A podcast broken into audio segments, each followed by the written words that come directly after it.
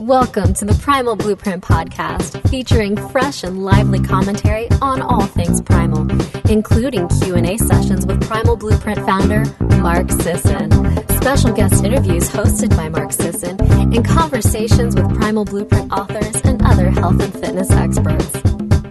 The show is presented by Damage Control Master Formula, the world's most potent multivitamin, mineral, antioxidant, anti-aging supplement, available at primalblueprint.com. Past episodes are available for download or to review written summaries at blog.primalblueprint.com. And now, here's your host, Brad Kearns. Welcome, listeners, and we have a special new guest, part of our branching out effort to go beyond the, the primal paleo hardcore stuff. And if you want that, go back and listen to the first nine episodes where Mark and I go on and on about the diet and exercise and the primal living. But today we have New York Times bestselling author Ashley Merryman. How are you, Ashley? I'm great. How are you? I'm very well, thanks, and I appreciate you joining us on the show. And this is part of our uh, effort to uh, get you exposed to our audience because you're presenting at PrimalCon next October, uh, next September 23rd through 27th in Oxnard. That's right. Uh, yeah, I have September on my calendar. If you're moving into October, I need to know. but I'm, right, right. I, I, will be there in September. Yeah. So right now we are going to uh, find out what what you're all about and these incredible books you've written. So if you um, have been living under a rock and haven't heard of Ashley, she and her co author, Po Bronson, wrote these bestsellers. First one, Nurture Shock New Thinking About Children, and the more recent one, Top Dog The Science of Winning and Losing.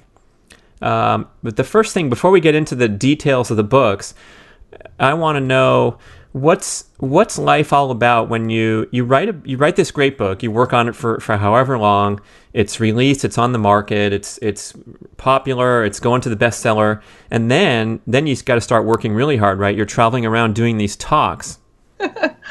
Uh, well i don't know if i would say one is really hard and the other is easy. I, I don't think any of it's really easy. It's different. I you know when i'm writing it could be eight hours not talking to a single person and you know reading research. And maybe i'll pick up the phone and talk to Po or a researcher. But it's a pretty internal and isolating experience. And it's challenging you know and, and so there's intellectual excitement and artistic excitement in it but you know, it's difficult. And then once the book's out to go out and speak to people is demanding, intellectually demanding, but in a whole different way because now it's trying to, you know, see different things in, in terms of what people are interested in, how to talk to someone about something. You know, in a podcast isn't the same way I would necessarily do it in prose. And so it's just it's a different challenge, but I like both of them. And in fact, you know, as the more I talk about something, the more I sort of come up with new ideas on how to express something. And then I'm like, oh man, if I'd known that three years ago, I would change the book. Um, but it, it's fun to do both. Well, they they seem to be quite disparate too, because that internal focus, and you're in your own head, and then all of a sudden you're interacting with a live audience, and hopefully, you know, seeing how how the reaction is, and and uh, adjusting your presentation accordingly. So it's very much personal and social. Yeah, and I mean, I, in my mind, you know, I have a background in communications and screenwriting and speech writing, so I'm always really very mindful of, you know, who am I writing for and what am I doing. But especially when you're doing an event, um, knowing who a specific audience is makes me challenged um, to communicate in a different way than I would, you know, the the person in my mind who I'm writing for um, or if they're different interests. And I don't really have a canned stump speech. Uh-huh. Um, I have pieces that I go, oh, well, a lot of people like to hear about this, or I think this is important and everyone should know this. But, you know, a business, you know, a business audience may say, we want you to spend an hour talking about teams and uh, parenting edu- or educator office um, audience may say, no, no, we want you to talk about the science of creativity or the science of motivation and um, and I'm great with all of that. That sounds fun to me. Wow, that sounds sounds like good challenges to uh, prepare custom talks, and actually sounds really professional because you see a lot of speakers where they have their their stump speech. They don't care who the audience is. They don't really notice if they're getting bored or not, but they still drone on. You know, when it's maybe a non-technical audience and they're just doing their canned thing. So that sounds cool to, to make it dynamic, and um, we will uh, we'll challenge you to deliver a Primal Con appropriate talk in September. uh, that that is exactly what I want to do. Um, so Nurture Shock was published what year? Uh, 2009 in hardcover, and I think it was 2011 in paperback. Right, and one of the sound bites is um, uh, parents have mistaken good intentions for good ideas. Mm-hmm, and yeah. the, the insight that really blew me away um, was this concept of the inverse power of praise, which was also the uh, top title of the New York Times Magazine article that was widespread distribution. Um, tell us a little bit about Magazine. that. It was New York Magazine. We wrote New York, a yeah. New York Times piece for Top Dog, but it was New York for praise. Um, yeah, well, you know, I believed that you were supposed to, especially for kids, boost their self esteem and tell them they're wonderful and they're smart and they're special, and really believed that wholeheartedly. And um, doing research about a sort of related topic about adults led me to the work of Carol Dweck, who studies the effects of praise on kids. And she actually found that constantly praising kids and telling them they're you're wonderful doesn't actually cause them to achieve more, which was the idea. Um, it actually backfires because beca- kids become really invested in being told they're smart and they don't want to do anything to prove you wrong. So they would rather underachieve, they would rather cheat and say, "Well, I could have done it if I wanted to. I just didn't care." They'd rather so they'd rather cheat or not try than do something and be told, "Oh, sorry, we I guess you're not that smart after all." So all of this praise is actually causing kids to underachieve and their self-esteem to be more fragile when I think the original intent had been that we were going to boost kids' self-esteem and therefore make them fearless. So that's why it's the inverse power because it actually backfires and does the opposite of what we thought it would do. And there's some other dimensions here too. So, if, uh, so if you tell a um, a, a, a, young female, you're very pretty, um, that could lead to some complications with the development of her personality, I imagine. Yeah, you know, I've actually I've asked researchers a million times, please study your pretty. And no one has specifically done it.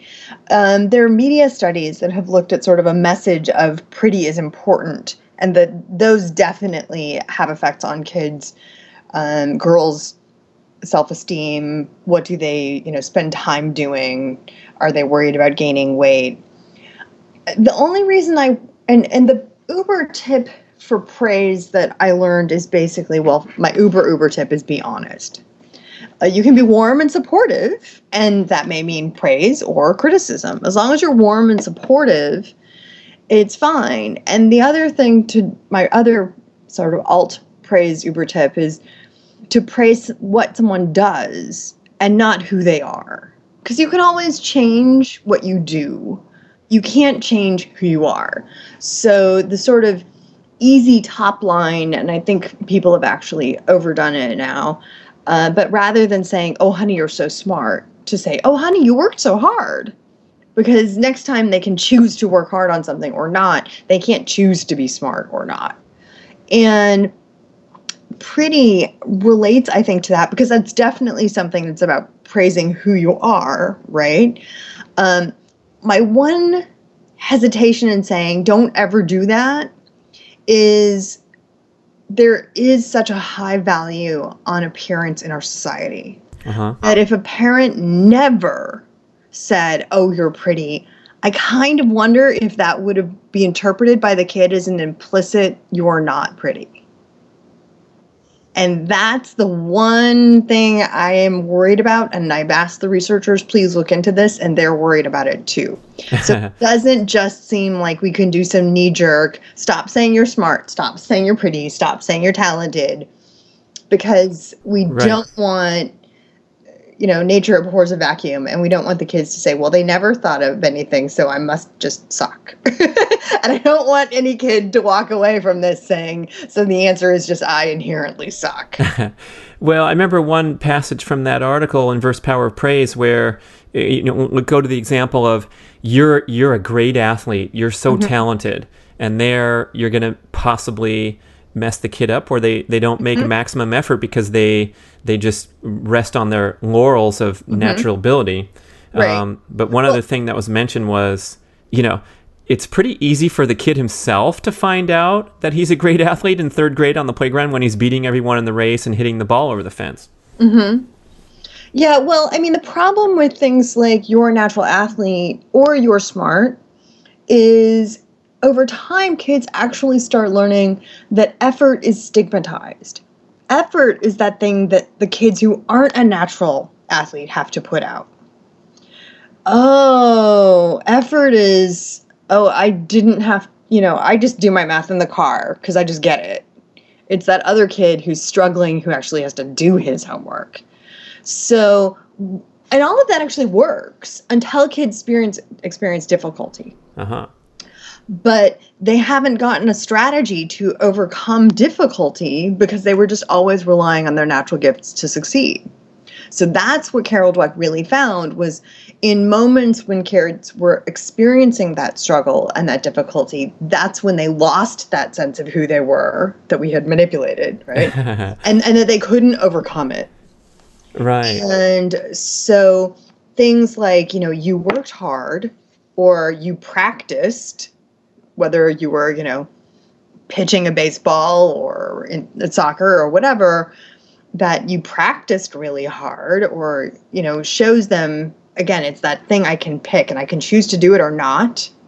And then it makes a difference. And so, where in the 70s, the researchers would have said it's all about building self esteem.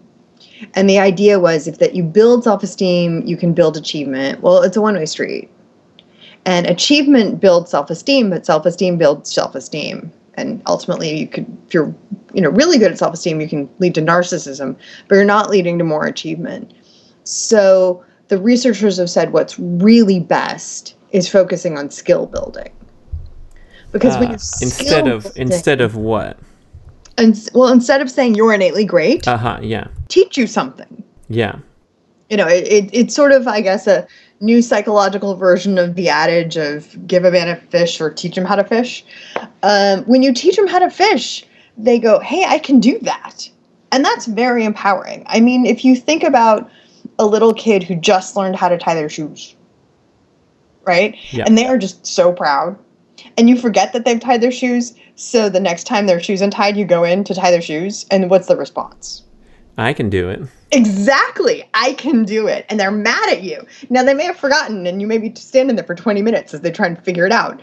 But the idea that I can do it, that is just the best ever.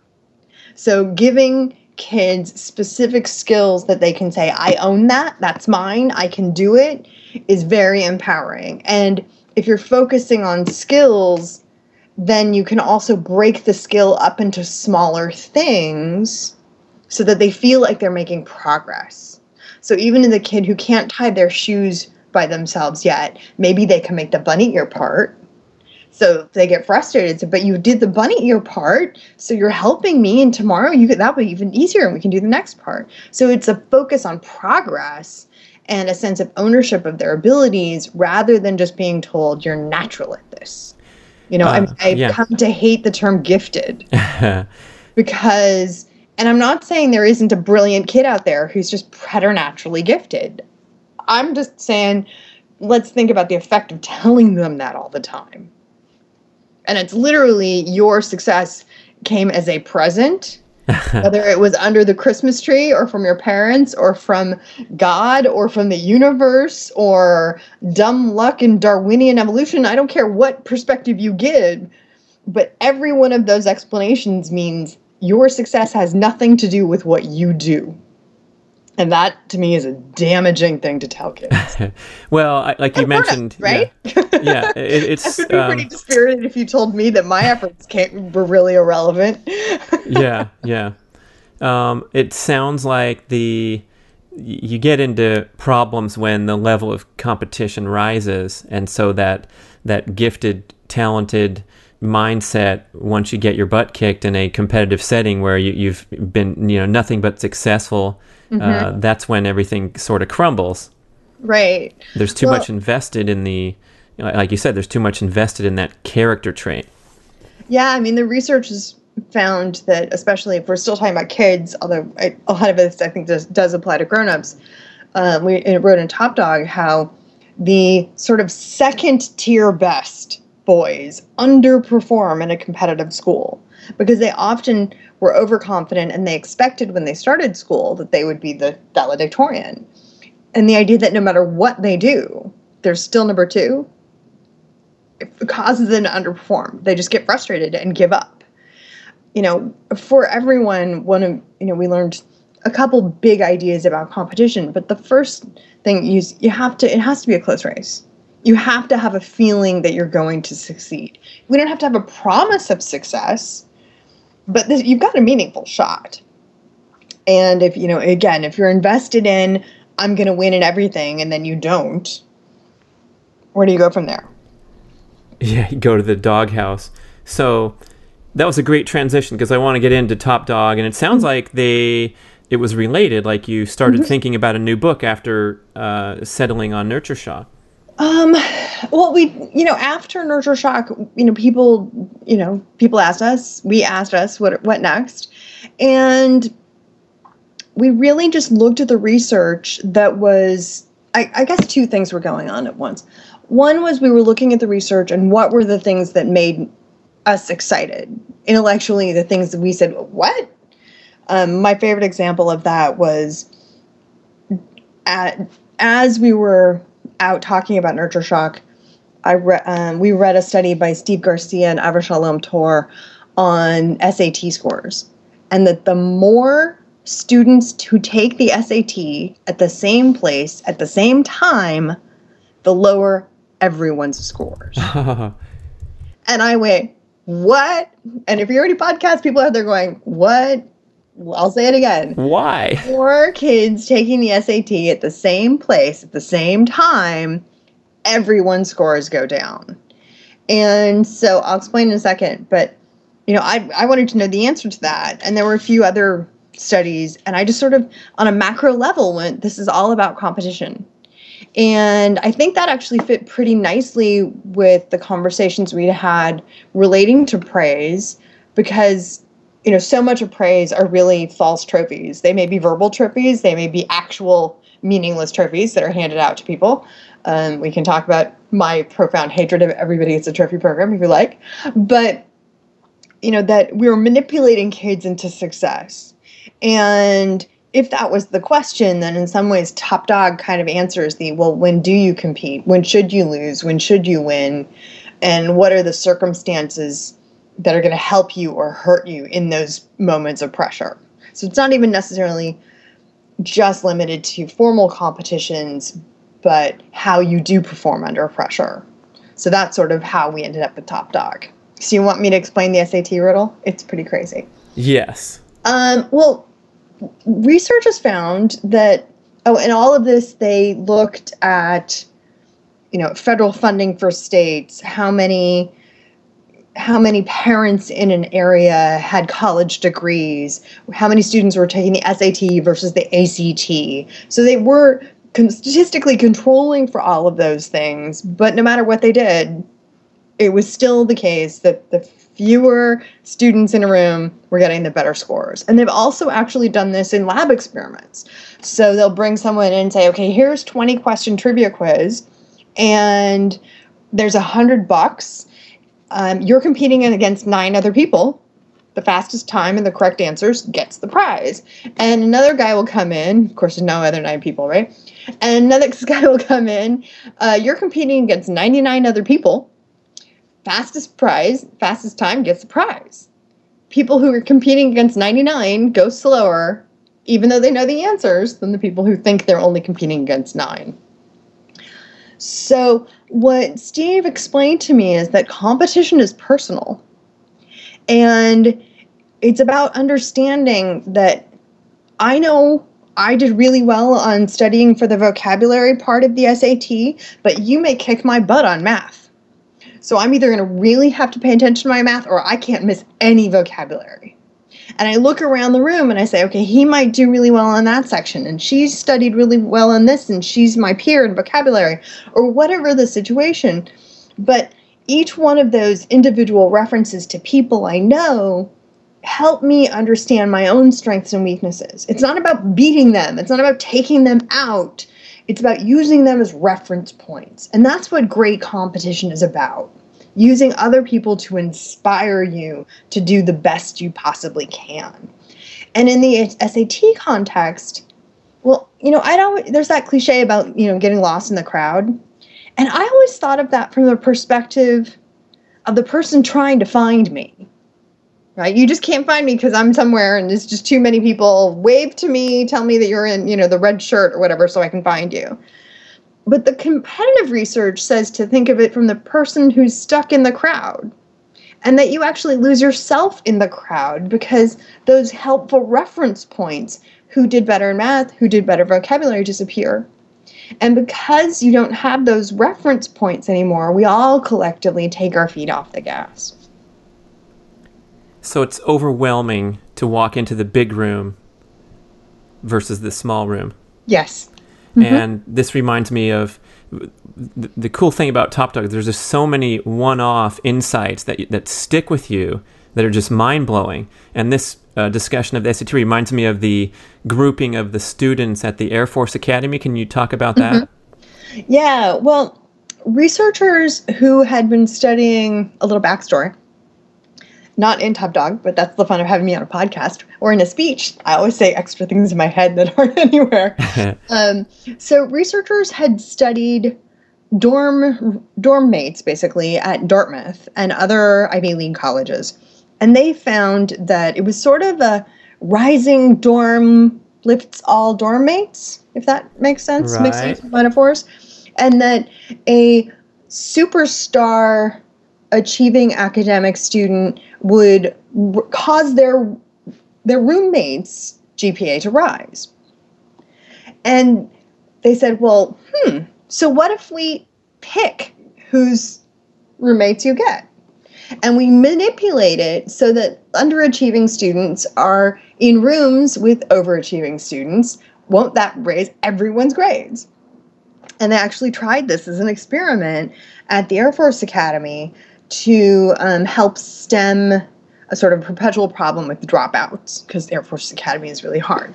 Now, first, before you under- go, I want to go further. You got to remember, the first study was at Dartmouth, and the next study is at the Air Force Academy. None of these people are underachievers, right? They're all engineers. They're all going to the Ivy League. These are not kids who are struggling in college per se they're just not necessarily as incredibly rock star as the guy in their room. If that makes sense. Right. Um, but what the Air Force found was while the Dartmouth natural roommate selection, it just willy nilly happened, orchestrating the room so that you forced the underachiever, quote unquote, the Air Force Academy version of an underachiever, to um, be with someone who was the next valedictorian actually backfired because it became this sort of constant reminder, like we were talking before about the close race, you're behind. You're behind. And rather than having that student feel like they should, you know, study more and then it would make a difference, they ended up actually self-segregating so that the students who were struggling became their own little clique where it was safe to struggle and even safe to accept the failure. So the high students were sort of immune, the lower students were kind of just depressed and ignoring everything. Um, but the middle students actually did better because they all sort of saw each other. Remember? Small room. I can take these people. Everybody was pretty much closely grouped in that middle GPA level. And they all said, oh, well, if I study a little more, I can do that better than that guy, or I can do better than that guy. Ooh, that guy's going to get me. I better go, you know, back to the library. So the middle performers actually did better, but it didn't help the people who they had intended on helping. So all the middle performers all did better collectively. Right. Yeah, and and so it was the opposite of the intended effect. Well, I don't think anyone really thought about the middle performers because they were really Right, focused on the fact that they were trying to. I mean, There's the- nobody left to room with, so let's just throw the middles in.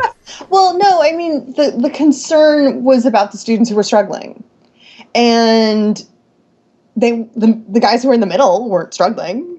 just they were they were just there, and they were probably going to graduate, and they were going to do fine. So people were just less worried about them.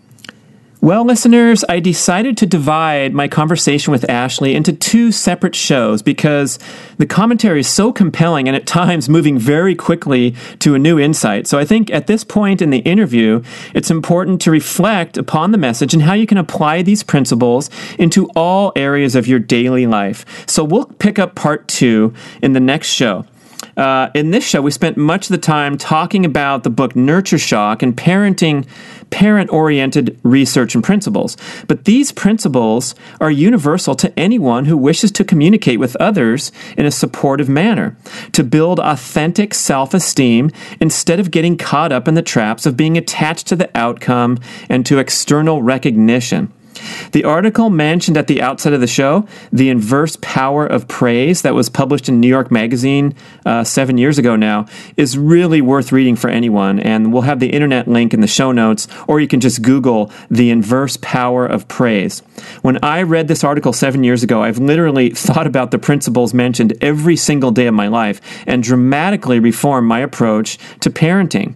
Um, as the quote goes that Ashley mentioned, we often mistake good for good ideas, and it's simply not good enough anymore to proceed with good intentions, let's say as a parent or perhaps as a leader in the workplace, when we have the tools available and the knowledge available to improve our communication with others.